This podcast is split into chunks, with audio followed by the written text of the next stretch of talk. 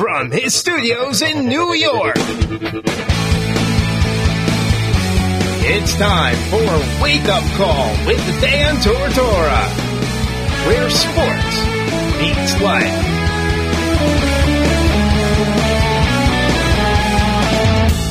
Here's your host, Dan Tortora.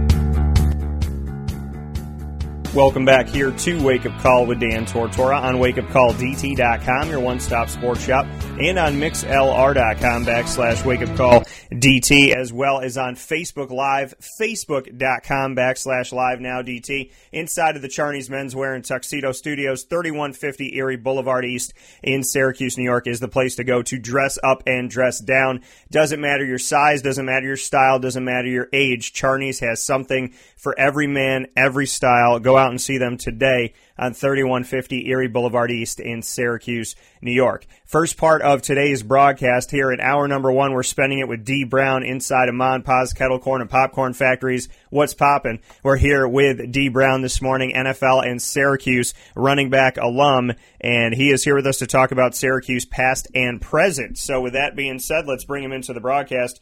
D, how you doing today? Good morning, Dan. How you doing?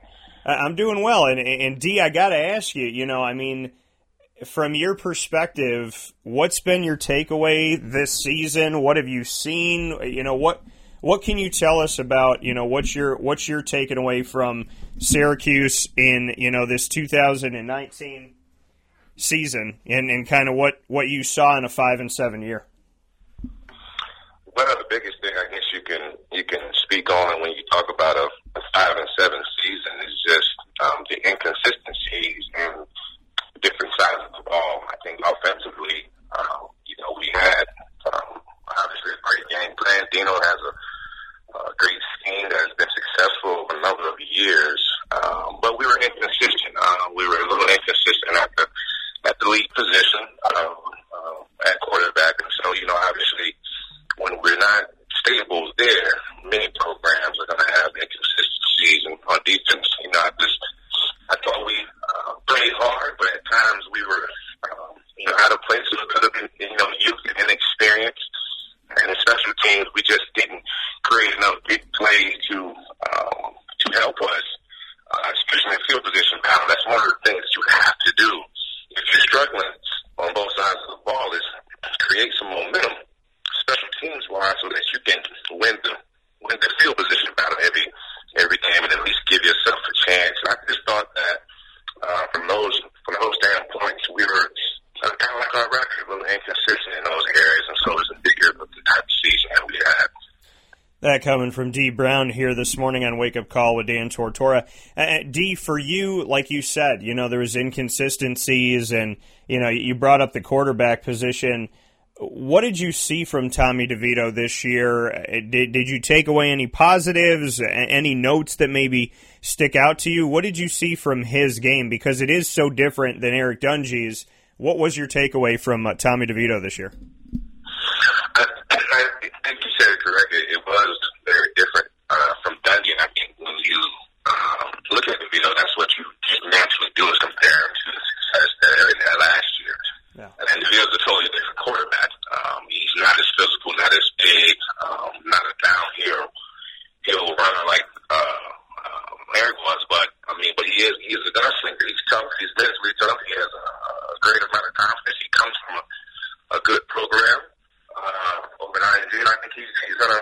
Um, I think if he gets a, a, a good chance, he'll he'll do better. But I think it was just that first year growing pains. Quarterback is nothing like the position that uh, uh, any other position on the field.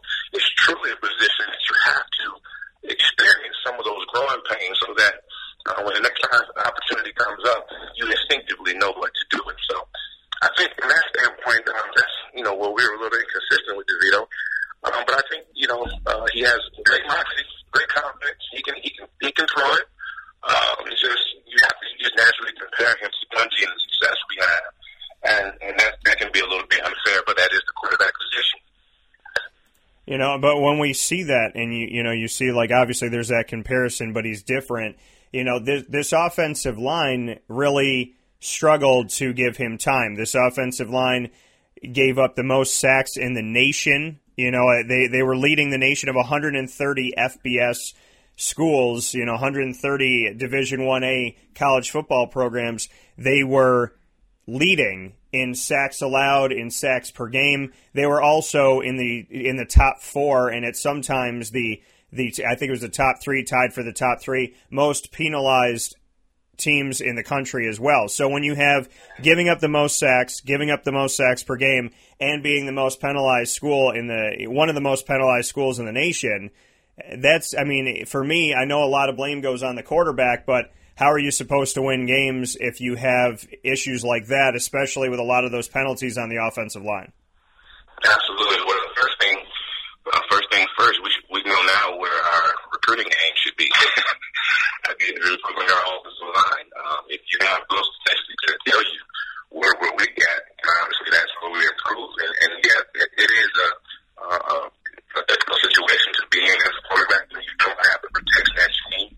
Um, but I, at the that's why uh, schematically you may need to change things and put a fullback in, put an extra tight end in, try to get the same um, type of production. But, but first and foremost, you got to get the ball off, and you got to give the quarterback time. So um, it is hard, and um, at the same time, like you said, it's not all the quarterback. Um, that that is something that we need to really hone in on recruiting wise and go get us some three, four star, five star type of offensive line, just to because you see the difference in the programs who do have those those guys. And so um, when we're improving those areas, I think also um, as a culture, uh, I don't think uh, to the penalty piece goes uh, something that, that's very rare for us. We don't we don't normally have that type of statistic up under our name. Uh, so I won't put a lot of uh, thought into it. Um, we'll simply make it uh, a goal or aspiration that we never uh, be in that category again and, and put a put a onus and a, and a concentration on improving ourselves in that area. As you said, you know, you can't do a lot when you don't have time. So, you know, what are the alternatives? Schematic changes, uh, personnel changes, and things of that nature. But at the same time, you know, we have to find a way to be productive because we do have talent. We do have talent on our team.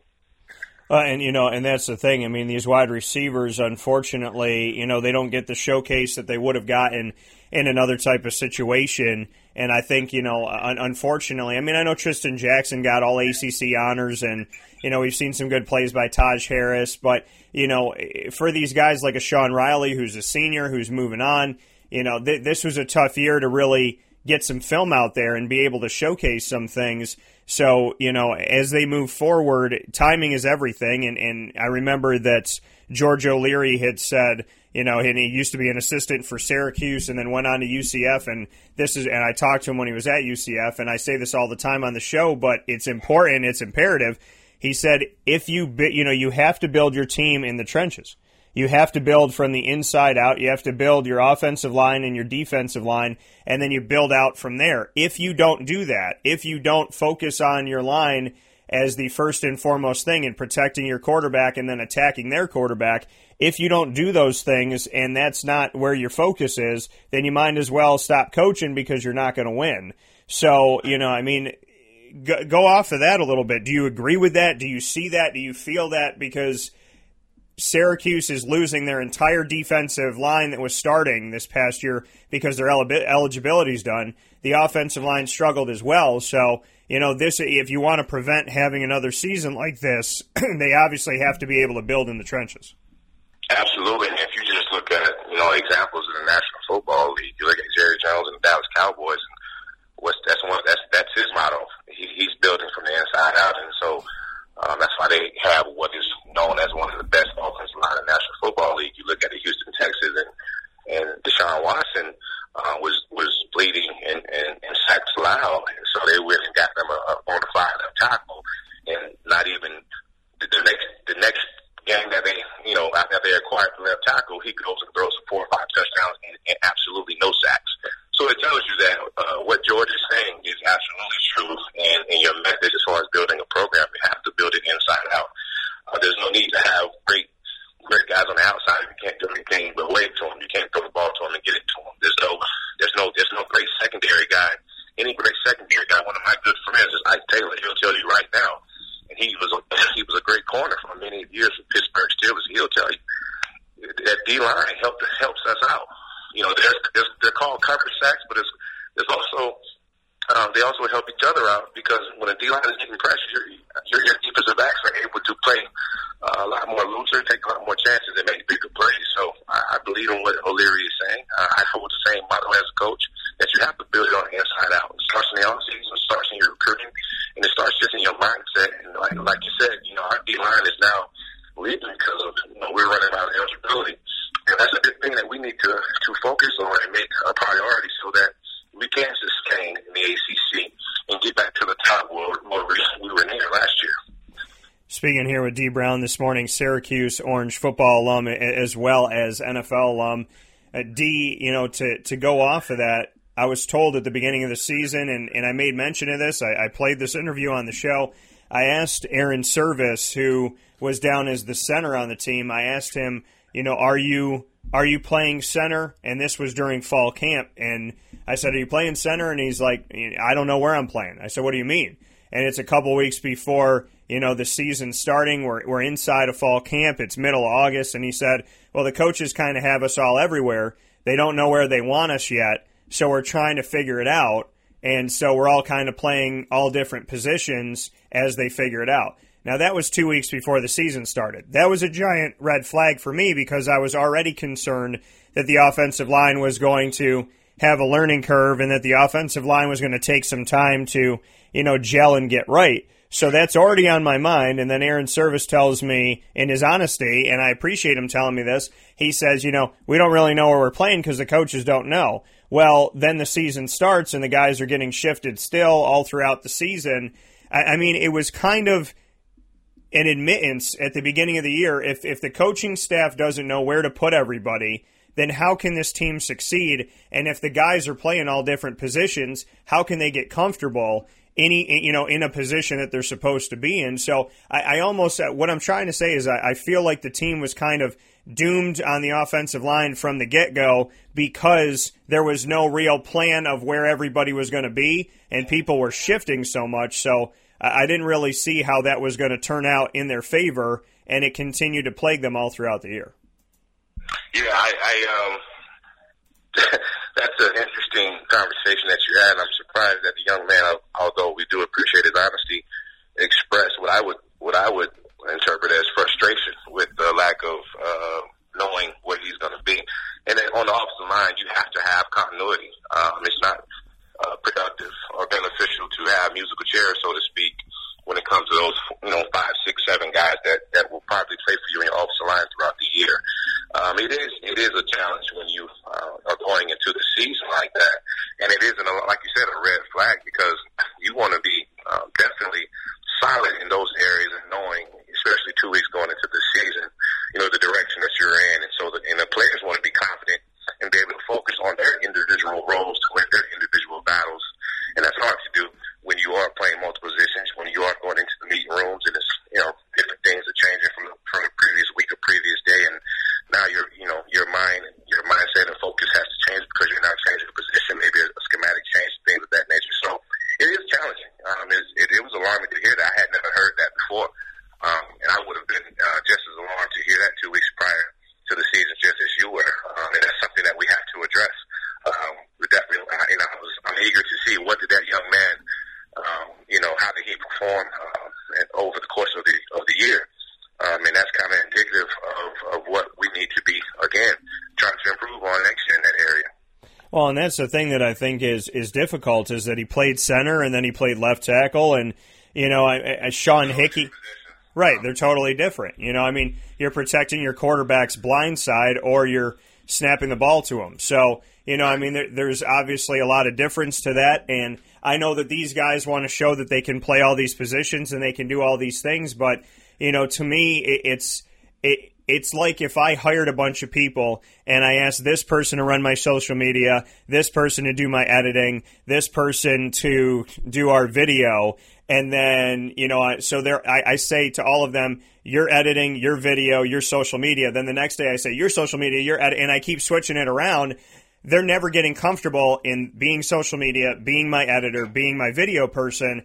So that's that that's what i felt like and that like you said alarming what going into the season a couple weeks before i'm sitting here thinking okay well if if you're running this and then you're changing to this and then you're doing this and then you're going over here i mean how can you ever really hone your talent, hone your skills, find your niche, feel good about what you're doing if you're if you're responsible for everything. And if you know in the back of your mind, I'm the center, but if this guy screws up, now I'm the left tackle, but then that guy got injured, so now I'm back to being the center. I, I know that these guys are talented, and I know that they'll, you know, a lot of them will do what coach tells them to do, but I'm sure that if you sat anybody down, they'd be much. I mean, it's like telling you to play running back, then play wide receiver, then play running back, then play wide receiver. I mean, Moe Neal, when he was at Syracuse, was asked to play H back, slot receiver, and running back. And then when they finally let him play running back, they saw how successful he could be. But how much time did they lose sending him in a musical chairs type of situation? And you can't really get comfortable in that set. So I mean, I feel like that's that's something that was that was doomed to fail. And unfortunately, I think a lot of people blame the offensive line, where some of that comes down to coaching and it comes down to planning and it comes down to scheming and knowing what you have and recruiting. Absolutely, and what I'll tell you that that statement's kind of twofold uh, because those things could have happened, and we have to be honest with ourselves. Those those things and movements could have happened for two reasons, and two very good reasons in which I, as a coach, would make those type of things. One is that we have a, a number of injuries that we just can't overcome. And so you have what you see as versatile players who can help you out in those areas that you need. Two is, is, is another formidable reason is that you have a a player who is talented as Moe who can do those things. And so if he has the mental capacity, obviously has the physical capabilities to be able to do those things, then yes, obviously those, you know, those are the times that you want to be able to um, you know, have the opportunity to do those things. But if we're not talking about those things, then yeah, it is it is a trying uh, time because you cannot, um, you know, get comfortable in one position and excel in that position to help your team. And that's what it's all about. You know, every guy wants to look in that mirror and say, I did, you know, I did my job to the best of my ability to help my team win, lose, or draw. And if you can't do that, then you got, you know, there's there's an internal battle that you're fighting because you're not even able to satisfy yourself because of the circumstances. Like you say, I'm trying to be a team player, coach, so I'll do whatever you say. But the reality of it, of it, I need to be able to focus on this one job so I can be at, be at my best. Yeah, you know, and that it just seems like it was a, a whirlwind of, of craziness. And when you look at a team that's being penalized, and, and you know, some of the former players actually watching the games and saying, listen, you know, I, I'm seeing these guys when their their stances aren't right, they're not shooting their hands when they get up. So, you know, when it comes down to penalties, because Doug Marrone's teams had a lot of penalties as well, you know, when it comes down to things like that, then you start looking at the coaching staff. You start looking at why are their mechanics not there? Why don't they know where to be? Why are they not setting their feet right? Why are they not shooting their hands at the right time? Why are they not picking up that block? How could they not see that? This has happened, you know, 20 times in the season. So, you know, the the the the fact of the matter of those elements of it are now do you look at the coaching staff and say, okay, what are you teaching them in practice? What are the mechanics? What are you doing? And above all things, the media is no longer allowed in practice. They have we, we've been completely shut out of practice, so we can't even see how they're shooting their hand. What I mean, like I used to be able to sit and watch every offensive lineman go through his technique, go through his drills, go through scrimmages, go through one on ones, go through just being there with the coach like I got to watch the lines develop. I got to watch players develop. I told people three years in advance who the starting free safety was going to be because I saw him develop. And we don't get to see that anymore. So we don't know what they're doing, but when a team's getting penalized over and over and over again and they're making the same mistakes over and over and over again and they're not using proper mechanics, then does it come off of the players and go to the coaches even more so at that point? Absolutely, absolutely it does, Dan. And and and one note to make is that as an assistant coach, your job is to make the job of the head coach easier. So when you talk about uh, technical issues, technique issues, starting stand, shooting your hands, you know that's where as a head coach, I'm, I'm speaking to my individual position coaches about uh, what you know what are we practicing? What is the best practice? Are we getting enough repetition? at improving on our weaknesses, or we just continue to concentrate on our strengths. These, these are these are not only practice um, um, answers that I need, but in-game answers I need. You know, to make sure that our eyes are in the right place and that we're involved in our particular position group and make sure we excel. That those things um, definitely count. Um, as a coach, when you start talking about penalties before and after the snap. that's that's a uncalled for. I don't care what type of team you have. Uh, you shouldn't. Those that should be a goal in the preseason that we don't have penalties before or after the snap. And the technical penalties that we do, we, we have once the whistle is blown, is something that we can't control. We can correct that. Um, you know, we, we can control it all, but we can definitely correct those those technical things that we have. We're getting penalized for. But definitely, Dan,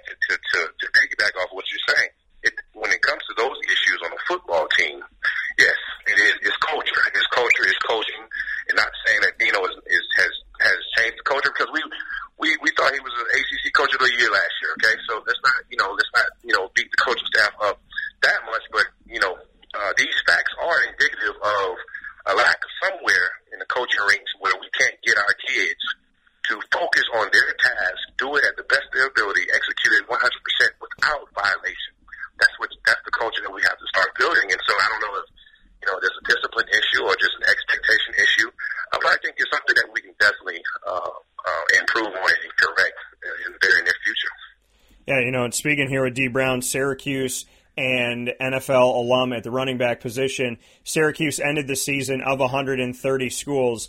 They ended 128th with 50 sacks given up in 12 games, a loss of 297 yards, giving up 4.17 sacks per game. I'm sure as a former running back on the team where you know you got to pick up one of those, you know, guys that might be blitzing that's that's untouched this has got to make you a little bit sick to know that they've given up almost 300 yards and 50 sacks and, and allowing four sacks per game. And a little bit earlier, they were allowing five sacks per game.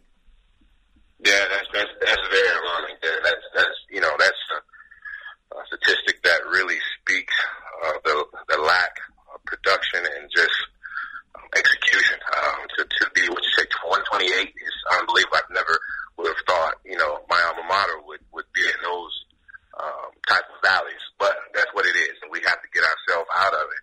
And how do you do that, man? Uh, like you said, you got to do it with recruiting, but you also got to start changing changing the mindsets and focus on the kids that you have there. Okay, you know, just not give up on those guys because you recruited them for a reason. They have something that that you saw uh, that can add to add value to your program. So you got to really just start and put your nose to the grindstone and, and go for it with the kids that you have there. And then obviously recruit hard as hell. You got to recruit. You have to recruit. And I always thought, uh, from an offensive line, defensive line standpoint, um, that Syracuse, uh, you know, even when I was there, we won three consecutive Big East championships. We never had a four or five star offensive lineman. But we were damn good. Well, I was at a Hall of Fame quarterback, but they were they were overachievers basically. And so, if we can't get those high class, high ranking guys, then we need to be really focused on the guys that overachieve, maybe overlook, but, but can come to come to the hill and do damage for us, you know, next season in ACC. Absolutely, and you know, and that's the thing, and, and the and the non-recruiting of the Northeast seems to really bother me. And I wanted to ask you about this. I know that you're, you know, not a New York guy, but you know, I mean, you didn't you didn't come from here like we were talking about off the air. You know, you're down in Florida and whatnot, but Syracuse has not recruited, giving scholarships, I should say, to the area. I mean, Mackie McPherson had gotten one, Cam McPherson had got one from CBA, but and Riley Dixon also from CBA. But we look at Boston College and Steve Addazio, who was just fired from there, which makes no sense to me. But Steve Addazio, as an assistant coach to Paul Pasqualoni, he built ties with Syracuse that he never lost. And when he went to Temple, he kept those. He went to Boston College, he kept those. He took he took players from CNS from you know CNS to Nottingham to CBA uh, to Baldwinsville and taking these kids out. Syracuse has missed out. Now you're a former running back on the team. I'm going to name a few guys. Syracuse in Central New York with Dino could ride a bike, a, a regular bike. He could walk if he wanted to to go see Dorsey Levens. I mean, I'm just going back in time here to where these players were. Obviously, I know Dino wasn't here when Dorsey was here, but just to paint the picture, if you look at Syracuse's proximity to the schools these people were at, Dorsey Levens, Mike Hart, Latavius Murray. Dorsey Levens is a Super Bowl champion. Latavius Murray is playing on a New Orleans Saints team that wants to vie for the Super Bowl this year. We look at we look at somebody like Mike Hart who has coached successfully and done amazing things in Michigan. And most recently, Stevie Scott came from my alma mater, CBA, down the road. Dino could have literally take it. He could have he could have given a dollar to a little girl and said, "Can I borrow your bike for 15 minutes?" Biked it down there to CBA, talked to Stevie Scott. This kid went to Indiana and and set a true freshman record for career for uh, rushing yards in a season. He had over a thousand rushing yards as a true freshman. He's killing it again this year. He will play in the NFL. So Syracuse has now missed out on what will be four running backs that will play in the NFL that were sitting in Central New York. What are your thoughts on the fact? And that's just the running backs. That's not talking about any other position. What are your thoughts on Syracuse failing to recruit locally and failing to show love to the kids that are right down the road? Well, as I stated before, I think uh, back when I was in school, that was one of the big and best things that Pasqualoni did was he he was winning the recruiting battle um, versus the Pitts, the Boston winning those those those battles, and and the, the, we were getting the kids that were locally here as well. You talk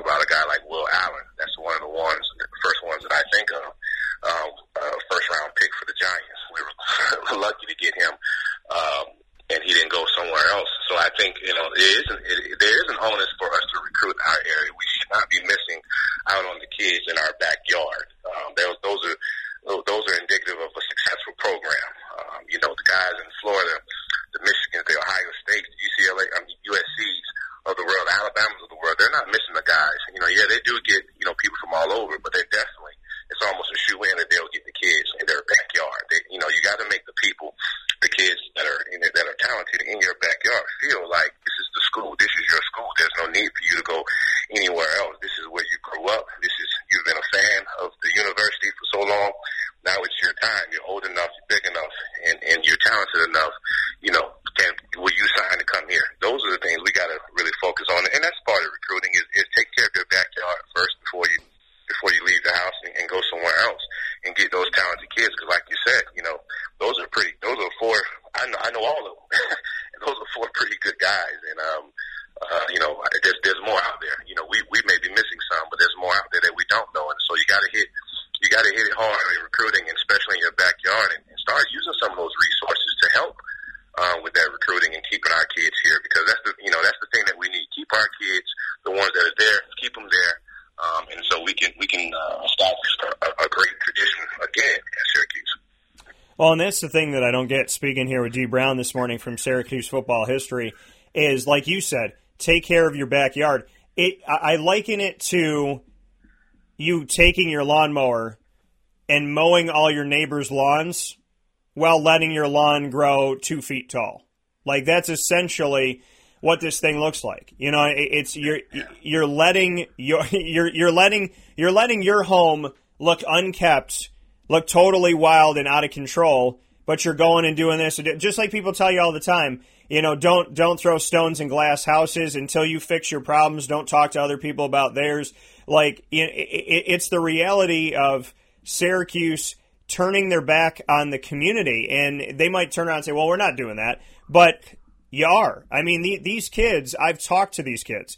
They're they're not they're not just going to other schools. They want to play Syracuse. They want to beat Syracuse. I had one kid look me in the eye. He looked around the room and he said, "I cannot wait to come back here for the next four years and beat this team. I want to." And so it's if you're creating that hatred, you're creating that angst, you're creating that negativity, these kids not only know that you didn't take a chance in them, not only that you didn't want them, not only that you didn't want to give them an opportunity eh, to, on a team that they love their entire life, probably, but now they're going to another school. They're going to go to that school. They're going to try to excel there. They're not going to come back here. They're not going to build a business here. They're not going to get a house here because they don't want to be in a city that didn't appreciate them.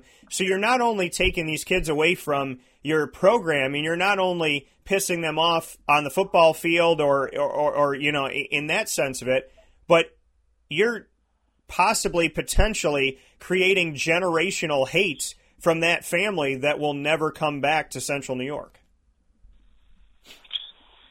Yeah, I, I uh, tell you that I couldn't say it any better than you because uh, it sounds like a relationship um, a problem that we have, and we, we definitely have to get it back into our schools, starting with the head coach. You know, get back into the schools locally and start start disproving that notion that we don't want our local kids on Syracuse, so they don't use the fact that they're going somewhere else as as, as motivation and aspiration to come back to, to the dome and beat Syracuse for the next four years, as the young man said. That's not what we want. We want to we want to get back to winning the recruiting battle uh, in our entire region and definitely in our backyard. I mean, it's just that's that, that's a sad thing to hear. But all these things are are when you when you talk about a five and seven record uh, then you kind of understand when you hear those things or what's uh, what needs to change and, and, and where we need to start in, in rehabbing and recovering our campus and our community. That's what we have to do right now. We need to uh, gain, um, uh, get our campus and our community back. Um, and that, like you said, we have to start first with our, our kids in our backyard so they don't feel um, like we turned our back on them. Are we are we missing something though? I mean. It, should Syracuse have a coach that cares about the local community? I mean, eh, do we need Dino to have a change of heart, or do we need a different coach to come in and address this issue? Because Paul Pasqualoni leaves Syracuse and he keeps his ties and he keeps in touch with kids. Steve Addazio leaves Syracuse and he keeps his ties and he keeps in touch with kids. We we see these coaches that leave but keep their passion and keep their connection. Matt Patricia takes that job in Detroit and he hires a bunch of people that he knew from Syracuse. So there Right. So there's this connection that all of these former coaches have, whether they've been fired or they've left, they keep it with Central and Upstate New York and they see the value. Randy Edsall at UConn sees the value. So what what is it? Is Syracuse lacking a coach that that cares about the community and do they need to go do that or are you hoping that Dino has a change of heart? Well, you know, it's interesting because Dino is not from he's not from that area. He's right. he's uh he doesn't really know the ins and outs of the area, so you don't know the mindset. Um, if that was a lack, yeah, definitely you would need someone because you're talking about north, you're talking about the Northeast, um, and so uh, you, you got to have something to attract. You got to have something to attract those kids there, and so yes, you do need a coach. If he's not uh, from around that area, if he's not a, a, a David Walker, if you will, one of those coaches that you were talking about, uh, then you need a coach who's who's going to understand the value um, of the area and, and and understand what avenues you need to travel to keep our kids there. So to answer your question, I, I'll never say get rid of a coach. Um, not for those reasons. I won't. I won't say get rid of Dino. Um, but if Dino is not to uh, improve in those areas and get our kids get our kids back and make the community uh, feel important, make the kids in our community feel important, then obviously a change has to be made um, because we got to get back to those glory days, and we know how to get back to them. We just have to do it now and execute the plan. But um, you know, I think uh, Dino definitely uh, needs to go and uh, and get some understanding and, and just get out more and, and let the community know and the kids know um, the top guys, the top kids, and even the overachievers um, that Syracuse is their school. There's no other there's no other school around there you know that that that's com- that's competitive for Syracuse, so you don't have to worry about that. So keep your kids. Let's keep our kids. You know, don't let them go to the Boston colleges. Don't let them go to the Penn States. Don't let them go to the Rutgers and the Pittsburghs and things of that nature. We need to keep them here. And so um, I, I won't say, Dan, that a change needs to be made. I won't say that today. But if you and I are still talking about this issue and the lack of in the next few months, then that may be uh, a course we have to take. You and that's the thing is that we look at where success is lacking, and we you know we look at obviously that lack of recruiting locally and the care for locally. This this this desire to recruit the state of Florida. Here's the thing about the state of Florida.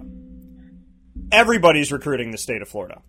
So FIU, FAU, UCF, USF, Miami, Florida State, Florida are all recruiting the state of Florida in Florida and Bethune Cookman and so on and so forth. They're all recruiting the state of Florida in Florida.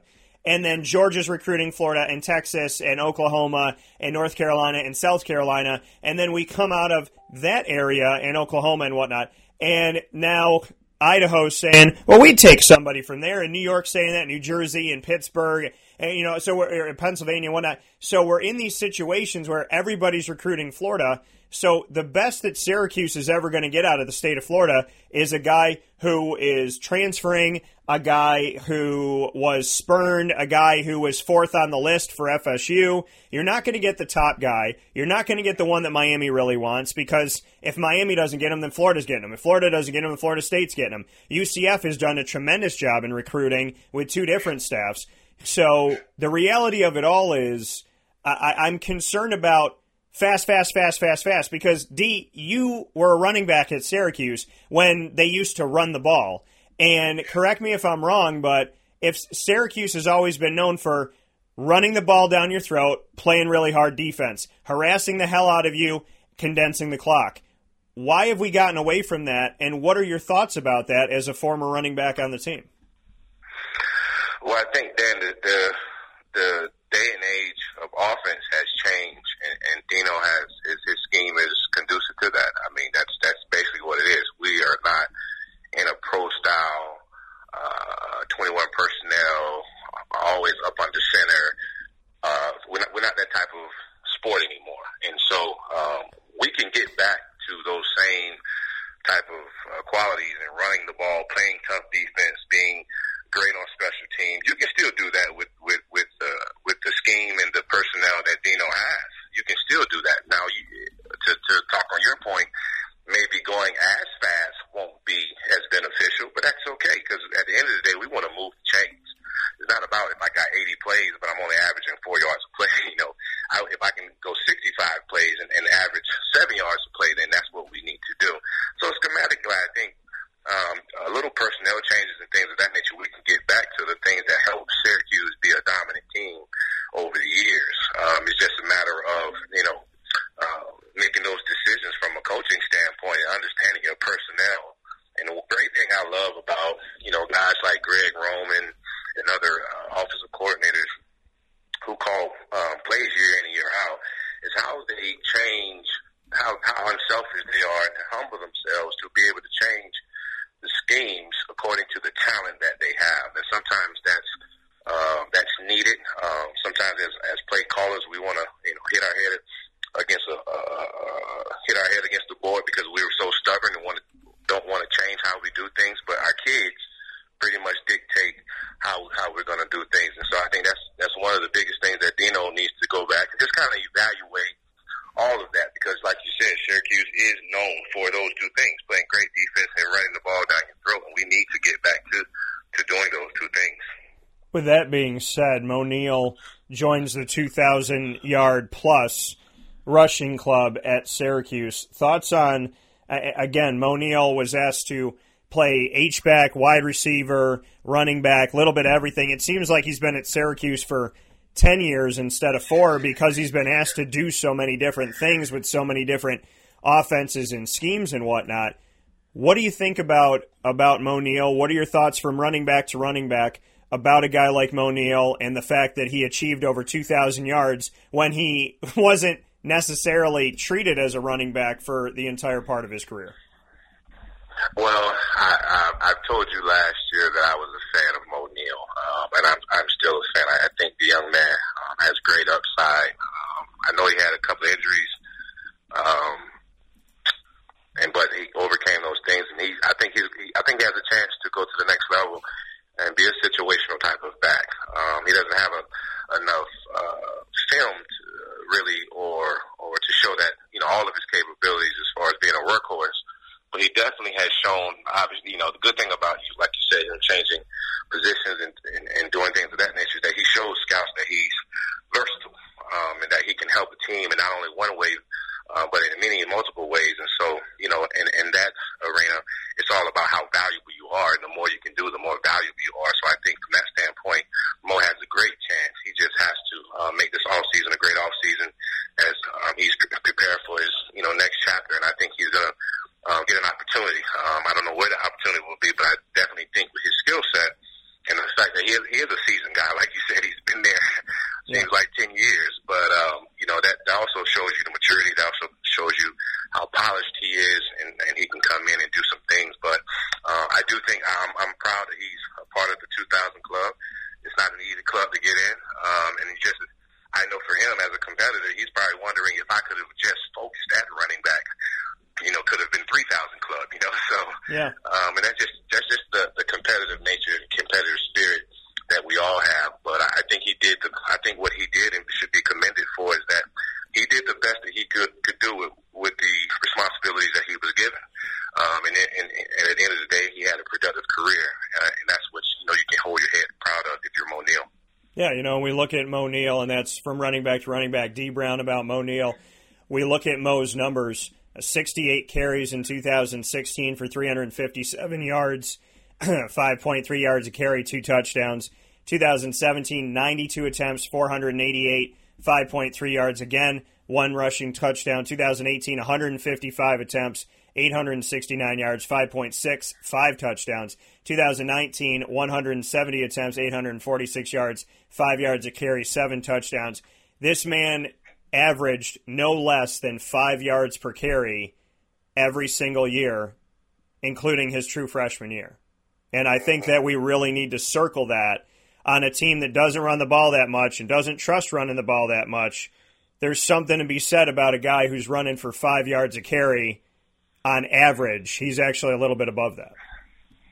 It's definitely something to be said. Uh, it's just it's a quality that, that, that you can attribute to Moe Neal and his hard work and how it, how it paid off. Because obviously, like you said, we had a, a partial offensive line who wasn't very wasn't very good or seasoned, and so to be able to have that type of success still, uh, that per carry, uh, Dan, is, is really an important statistic for us as, as running backs. You know, we, obviously we want the 100 yards, we want the touchdowns, but at the end of the day, uh, we can walk out we can walk home with our head held high if we have a respectable per average. And I always tell my kids, you know, you want to you want to average five to six yards a carry in, in college, and so the fact that he did that um, is a testament to who he is as a young man. Um, and so, um, you just again, but, but you also you can't help but project when you when you look at those numbers and say, well, man, you know, what if he had another uh, 75 to 100 carries? What what would it it have been? And so, um, and how and how could that have helped us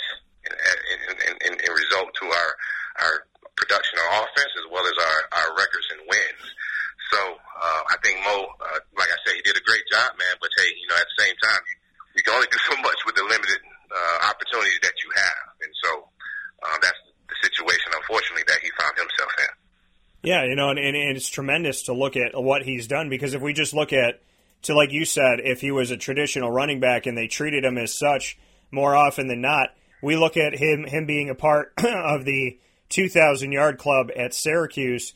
His final numbers, as far as what he had overall in his career, is 2,560 yards. But when we look at the last two seasons, he had 1,715 yards in the last two seasons alone.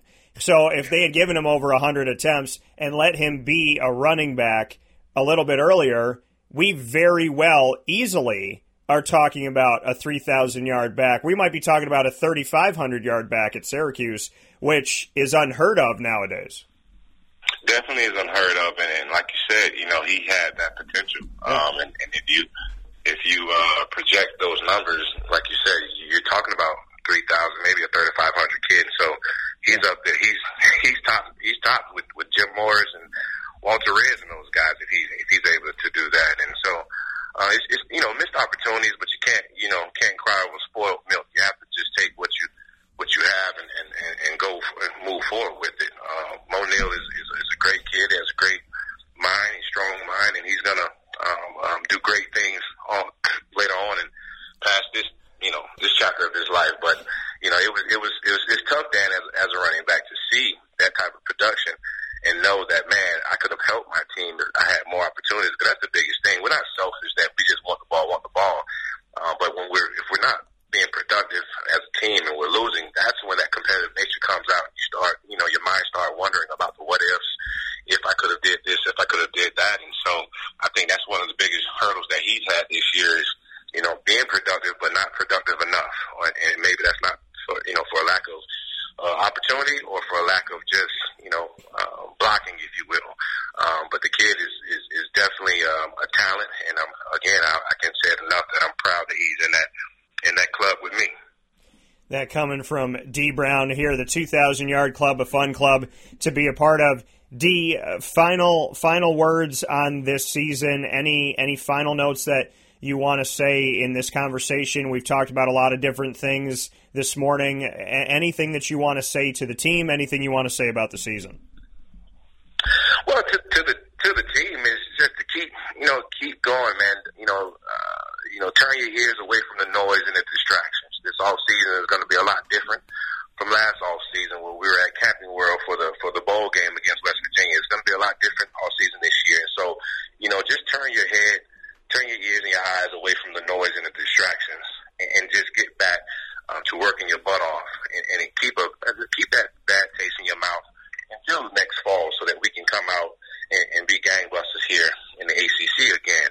Um, as far as our, you know, uh, the the uh, assessment on our team and what we what we can do, um, I think we'll I think we'll be better. I, I'll be surprised to see Dino Babers and his staff come back next year to have an identical season. I just think um, the intestinal fortitude that that staff has will not allow that to happen. That they will get back to the to the basics uh, and, and and letting our kids uh, play fast and furious, uh, even if it's slowed down a little bit. Um, and so I just I just think that's what we need to do. I would love to see uh, more of our, our fan base and, and our alumni um, involved in our football program as well, um, and just talking to some of the guys and you know you know shoot you know, a couple of them shoot me emails and things of that nature. You kind of get that sense that that's not happening. So just kind of, hey, like an exit interview. You know, when you when you look at the entire season, you you make an assessment and you move forward and, and stick to the plan and, and get it done. At the end of the day, you know, this is Syracuse. We're we're a great uh, a campus. We're we have a great establishment. Uh, we have some great uh, great uh, personnel, staff, and, and, and support. And so we want to get back to those glory days. We can do it. We're not we're not that far away. Although we had a bad season, we're not that far away. We can do it. We are the Cuse. We are the Hill. And we can get it done. That coming from D Brown. D, coming off of what you said really quick here, you talked about the coaching staff. Dino said he's going to assess his coaching staff and, take a look at everything if if if changes need to be made and what needs to be made and whatnot and so on and so forth. So, what's your take on this? And I do want to make a, another note here, really quick, and that's the fact that uh, if I go to there's a story that I wrote.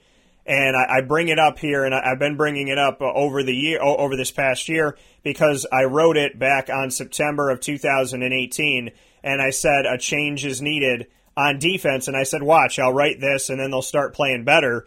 And so it's not the personnel. I think it was, you know, it was who was running it because there's obviously a lot of success that we've seen defensively for Syracuse. You know, as far as the individual players and what they've been able to do, and creating turnovers, which is something that was unheard of in Syracuse for a while. But when we look at the the actual leader of the defense, and again, this is not a witch hunt, and this is not me trying to uh, say mean things about somebody. I'm just stating a fact of of taking a look at this. When we look at Syracuse's at their defense, their former defensive coordinator Brian Ward, and I want to correct myself. I said that he was at uh, Western Illinois with Dino. Dino was at Eastern Illinois, and he and uh, he was at Western Illinois. Speaking of Brian Ward, but when we look at what he did, he gave up when he was at Drake. He gave up 17 point, you know, I think it was like 17.2 points per game, and that's fine, and that's nothing. But then we look at uh, other other pieces and other numbers in this, and the story, you know, that I had written stated the fact that as a defensive coordinator of Western Illinois, he gave up 28.2 points per game in 2012, 25.25 in 2013, 27.25 in 2014. Then he went to Bowling Green and gave up 28.9 came to Syracuse and gave up 38.58 and 32.17 in his first two seasons. This year, gave up 63 to a not good Maryland team and 58 to a Boston College team that's not used to scoring that high. So, bring me into that. I mean, he hired a defensive coordinator that had already proven that he can't stop anybody. He was getting worse with time, not better. It's like being in a relationship where things just keep getting worse and worse and worse. But I, am looking at this situation saying the numbers kept getting worse. The higher he went to, the better team, the better conference. He couldn't stop anybody. Gave up 162 points combined among the final three games of 2017, which was an average of 54 points given up per game. Yet he was on the staff for Dino for almost the entire four years. What are your thoughts on that? Uh, man, you you have some great great information, Dan. That kind of really you know uh, speaks to the, the, the things we need to do. And I, I, I wonder who else has that because that looks that sounds um, um, that doesn't sound good. I'll tell you that it doesn't sound good. Um, you know, giving up that many points. Uh, that's not that's not the definition of Syracuse football. You know, we're going to play good defense. Well, all as much as I've uh, I've known, as long as I've known Syracuse, played there, followed Syracuse, we're going to play good defense, and we got to have we got to be better than that. Um, you know, that is alarming because of the history, and you don't know what factors you know go into that. But over the course of a number of years, it doesn't really matter about the factors because the common denominator is we're getting 30 points scored on us every year. So, you know, we have to definitely look at that uh, position. You have to look at, um, and I'm glad he said that and publicly said that he was going to take a, a good assessment of his entire staff. And I'm sure Dino will look at that and, and, and he's not going to uh, just say anything. I'm sure he, he meant that to heart and he's going to do that. And if that means that we have to make a change at the defensive coordinator position, he becomes now a defensive position coach. Um, but we need to make a change. I think that's, that's, that's indicative of what we need to do because – it helps our offense. It helps our offense out. Okay, again, you know, a good, good defense gives extra possessions. A good defense helps the field position battle. So we definitely uh, have to improve in that area. We have to score more points. We have to get back to scoring points like we did uh, before, but we also have to get back to to what we're known for, and that's playing good D and stopping people. Uh, we got to be able to stop some people. So to speak of that is a change made. You know, again, Dan, I don't want to be the one to say, "Yeah, man, man, fire him, let him go." We need something else. You know, yeah. that's, that's what everybody else is doing. And I'm a coach, and I, I'm sensitive to that because I understand. Right. You know that you know those, those the different factors that can go into uh, numbers like that. But at the end of the day, like you said, man, you know when when the the conference gets bigger, but the production gets worse, then you kind of have to look at those facts. Those are not opinions. Those are not perceptions. Yeah. Those are facts. And when you're dealing with the facts of the matter, then you see, you know, in your assessment, what do I do to improve uh, myself, um, our kids, secure this campus, secure my job. Well, and that's the thing. So you know, he he lets he lets Brian Ward go. He has Steve Stannard as the interim right now, who stepped up, and, you know, is the interim defensive coordinator and linebackers coach. But now you look at your offensive coordinator. You have Mike Lynch, and you look at what's going on there. You you go to Mike Cavanaugh at offensive line, and and and all of that. But you know, that's the situation that you really sit in, and you try to figure out is where do you go from here? And like you said, you're a coach. You're sensitive to this. We know that when a coach is losing and a coach finds some success and then goes right back to losing, then normally the powers above go, What are you going to do, coach? And then the coach will fire a coordinator or both. Once a coordinator is fired and then the other one is fired, now they're staring at the coach. If the coach brings in new coordinators and he's not successful, then he's the next one on the line. So that to me has has always kind of been the bouncing ball is we'll let you fix your coordinators, but as soon as you replace your coordinators, we've now taken the hourglass and flipped it over. That's exactly how it, how it goes. For whatever reason, you're dead on. Um, that's kind of the, the the routine, you know. And so when you see offensive coordinators and assistant coaches being fired or let go, then you kind of know that you know uh, you said it right. You know, the microscope now is going to be on the head coach, um, and that's why I said about securing your your your your job. And that's one of the ways that you have to do that. Um, there's changes that need to be made. You don't want to make changes at the head, so you allow the head to make changes that he feels um, is needed to to benefit the team. And obviously, once you give him that autonomy, and those things still don't work out, then obviously, like you say, you, you're putting the onus on the head coach now uh, and seeking change from that from that position. So you know, it is a you know it's a, it's a profession that uh, when you when you find yourself in these type of situations, not fun. Um, but at the same time, um, you know, tough times don't last. Tough people do, and I think Dino and those the staff he has are, are tough guys that are gonna you know see it through. Uh, we we we hope we hope for that to happen. Um, but again, you were right on with how, how it normally goes. And so, um, you know, but it's okay. You know, sometimes, you know, we say competition is good for the kids. Competition is also good for, for our coaches as well. When you know you're on a hot seat, when you know that expectations are high now because of some of the changes and adjustments you made, then it, it kind of, you know, lights a fire under your behind as well and gets you back to the basics and, and doing what made you a great coach. And so all these, all these things can be beneficial if we're, if we, you know, humble ourselves and kind of, take it on the head, take one on the chin, and, and get back to the basics. And Rob Drummond said that, former running back at Syracuse. He said, "Why not Dino? If if if it's on the coaches, if it's on the players, if everybody's job's on the line, why not his?" And he wants to see him say that publicly that it's on me, it's on them. What are your thoughts on that? It, does Dino have to say, "Listen, it's on my players, it's on my coaches, but it's on me too"? I mean does that because he in the middle of the season said everybody's job is on the line, and that led some people to say, "Well, what about yours?" And I guess that's where we sit right now. Yeah, and and and you know the thing about when I hear that quote from Dino, I I, I actually included him in it. I didn't ask that question because I felt that he was also including himself. Okay. Uh, you know, and we have yeah, and we we have uh, we live in a world where everything is is seen and immediately uh, talked about uh, and judged. And like I said, I took it differently. That he, I took it that he was actually, you know, hey, including yourself. You have to be. Everybody, when he says everyone's job, everyone's job, everyone's job, including yourself, because you know, uh, if the production doesn't increase, that every, you know, regardless of, of what you believe, the powers to be, the big leagues of the of the of the industry are going to do what they have to do, and you might be on the chopping block as well. So I didn't take that. Uh, I think we're just we're in a sensitive society that we we're so quick to uh, kind of interpret, and, and what we wind up doing is misinterpreting. Now, I'm not saying that that was being, I, I'm absolutely right, but I'm just just sharing with you what my personal feeling was when I heard the statement as well.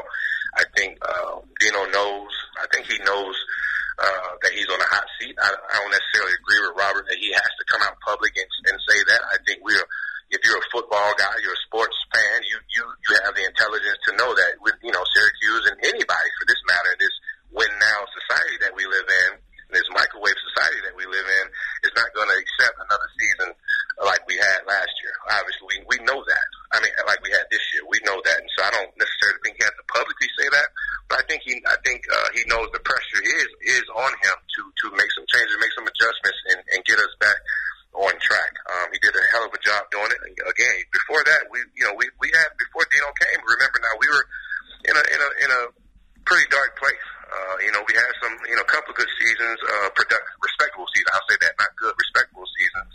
Um, but, you know, he, he's kind of brought us, you know, back to a, a national recognition. Uh, we just didn't come back and have a great season like we anticipated having after the, you know, the, the surprising season that we, that we had last year. Um, so, you know, uh, I think, I think Dino's going to be fine, man. He's going to be fine. I'm, I'm not, I'm still not, uh, ready to say, you know, throw the axe, but I think, um, he knows he's on the hot. That coming from D Brown here this morning on Wake Up Call. D, you spent an expanded amount of time with us today and brought us into hour number two. I can't thank you enough for the time that you spend. It's always a privilege of mine, and, and it's fun because growing up, I got to watch you and always loved the way that you played your game and, and like I said, collected your cards and always wanted to see you be successful. So it's cool this morning to not only have a conversation and, and to have you on the show, but to be able to thank the people that I got to grow up in the dome watching. So thank you for all the work that you put out there and thank you for giving me a bunch of highlights when I was watching as a kid and, and, and even more so now, thank you for the conversation. Dan, thank you so much, man. it, it is a pleasure always to, to come on and, and talk with you about our great, our great alma mater, our great campus in Syracuse. Uh, anytime, you know, you can just give me a holler. I love to talk ball. I always talk Syracuse ball. I bleed orange, not red. And so uh, I'm just looking forward to our guys getting back on track. Um, let them know if I can do anything, if any of our alumni can do anything, just give us a holler. Because uh, we want, you know, we represent you guys. I represent Syracuse and Florida just like I'm in upstate New York, New York right now. So it's just a matter of, you know, we, I, I love the place. I love you guys. And anytime, man, you can give me a call and uh, we can talk ball. Well, I appreciate it, man, and I look forward to talking with you very soon. Appreciate it. Take care.